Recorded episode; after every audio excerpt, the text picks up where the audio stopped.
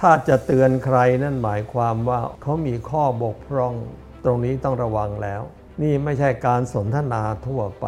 พอมันก้าวเข้าสู่การเตือนกันแล้วก็ต้องจำเอาไว้ด้วยบางคนเนี่ยเขาเซนซิทีฟถ้าใครเตือนแล้วก็รู้สึกว่ามันจะเป็นปมด้อยเขาเขาอย่าต่อต้าน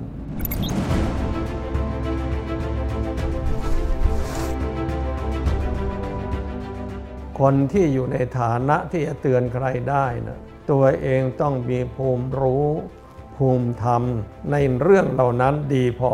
สามารถปฏิบัติในเรื่องนั้น จึงจะมีสิทธิ์ไปเตือนใคร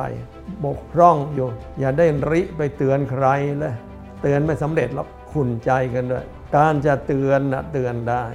ดูเวลาและอารมณ์ให้ดี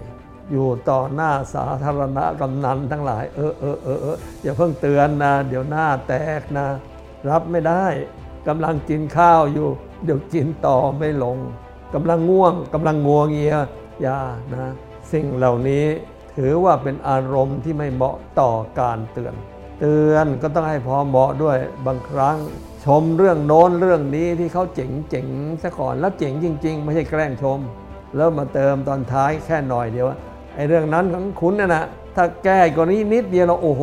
มันจะวิเศษขนาดไหน แต่ว่าอย่าเตือนหลายข้อนักนะสองเรื่องนี่ก็หนักแล้ว ถ้าถึงเรื่องที่สามแล้วเอ๊ะ นี่มันมาจ้องจับผิดกันหรือยังไงเนี่ยบางเรื่องบางราวเขาพูดเองแหละเรื่องนั้นไม่เข้าท่าเรื่องนี้ไม่เข้าท่า เราก็เสริมเลย ติของเราตัวเองให้ดูมั่งก็ได้ไม่เป็นไรหรอกเราก็ไม่ได้วิเศษวิโสอะไรหรอกต้องการคำเตือนจากเขามั่งเหมือนกันนั่นแหละ หรืออาจจะขอบคุณเขาด้วยวันนั้น ที่เขาเคยเตือนเรื่องนั้นเรื่องนั้นแล้วล่ะแล้วได้ไปทำตามแล้วอู้มันดีจริง ๆ ถ้าอย่างนี้